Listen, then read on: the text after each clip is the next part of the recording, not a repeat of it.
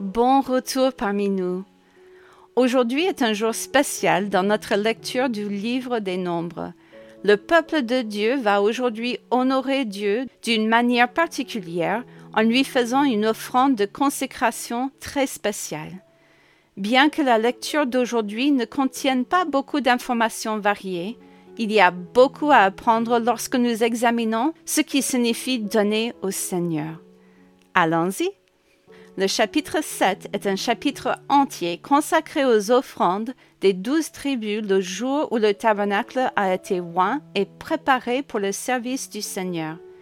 Les chefs des tribus, qui avaient aidé Moïse et Aaron à dénombrer le peuple, présentèrent leurs offrandes au Seigneur, une tribu par jour, pendant douze jours. Les premiers dons furent des chariots et des bœufs pour aider à transporter les éléments du tabernacle pendant le voyage dans le désert. Six chariots et douze bœufs furent donnés. Grâce à ces offrandes très pratiques, le transport du tabernacle était assuré de manière égale par toutes les tribus. Le fardeau de l'approvisionnement était reparti également entre le peuple, mais les Lévites conservaient la charge de s'acquitter de leur fonction de transport du tabernacle. Quel beau spectacle de voir les chefs désignés par Dieu prendre soin des choses précieuses de l'Éternel, avec le soutien financier et les provisions du peuple de Dieu. Pendant les douze jours qui suivirent, les tribus apportèrent leurs propres dons pour le service du tabernacle. Il y avait douze plateaux d'argent, douze coupes d'argent et douze coupes d'or contenant la farine et le parfum pour le service dans le tabernacle. Les récipients étaient des précieux rappels de la fuite d'Égypte des enfants d'Israël. Dieu les avait grandement bénis par le butin qu'ils avaient reçu des Égyptiens. Dieu avait fourni à l'avance, en abondance, tout ce dont les Israélites auraient besoin pour continuer à l'adorer pendant les années précédant leur arrivée dans la terre promise. Tous les cadeaux avaient le même poids mais chacun d'entre eux revêtait une importance particulière pour le Seigneur. Tous les cadeaux avaient de l'importance pour lui. Dieu a accordé une attention particulière à chaque tribu, à chaque chef, à chaque cadeau. Nous ne devons jamais oublier à quel point nos contributions individuelles sont importantes pour le Seigneur. Dieu se soucie de chaque acte de dévotion qui lui est offert.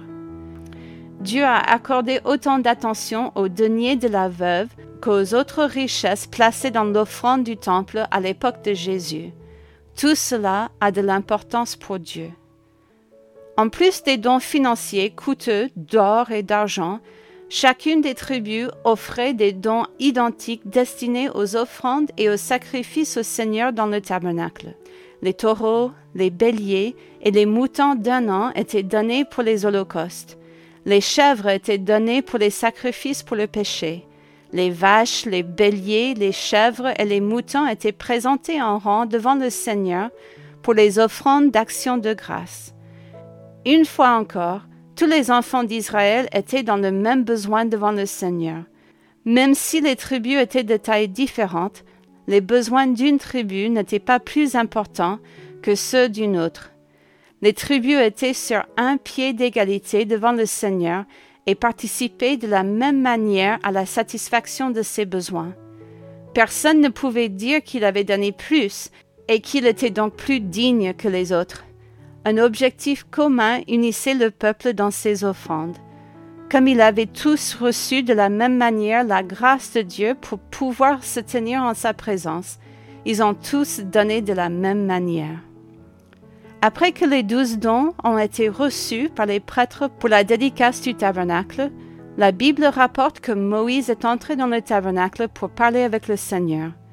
Dieu a parlé à Moïse depuis sa maison. Il était satisfait des offrandes de son peuple. Dieu habiterait au milieu d'eux et serait leur Dieu. Comme il est beau de savoir que Dieu est vraiment avec nous en toutes choses. Moïse ne pouvait pas voir Dieu, mais il entendait sa voix lorsqu'il lui parlait d'entre les chérubins. Dieu était là avec eux. Quelle pensée réconfortante. En dépit de leurs manquements et de leurs péchés, Dieu désirait toujours vivre parmi le peuple et se faire connaître à Moïse et au peuple. Comme Dieu a la bonté de rester fidèlement avec nous, nous guidant, nous protégeant, nous instruisant pour que nous lui ressemblions davantage. Merci d'avoir pris le temps de vous arrêter aujourd'hui. Que ce chapitre nous encourage à servir Dieu fidèlement, en particulier dans les dons que nous lui faisons.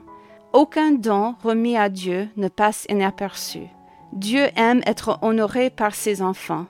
Puissions-nous venir à lui souvent avec notre sacrifice de louange. Lui seul en est digne. À la prochaine!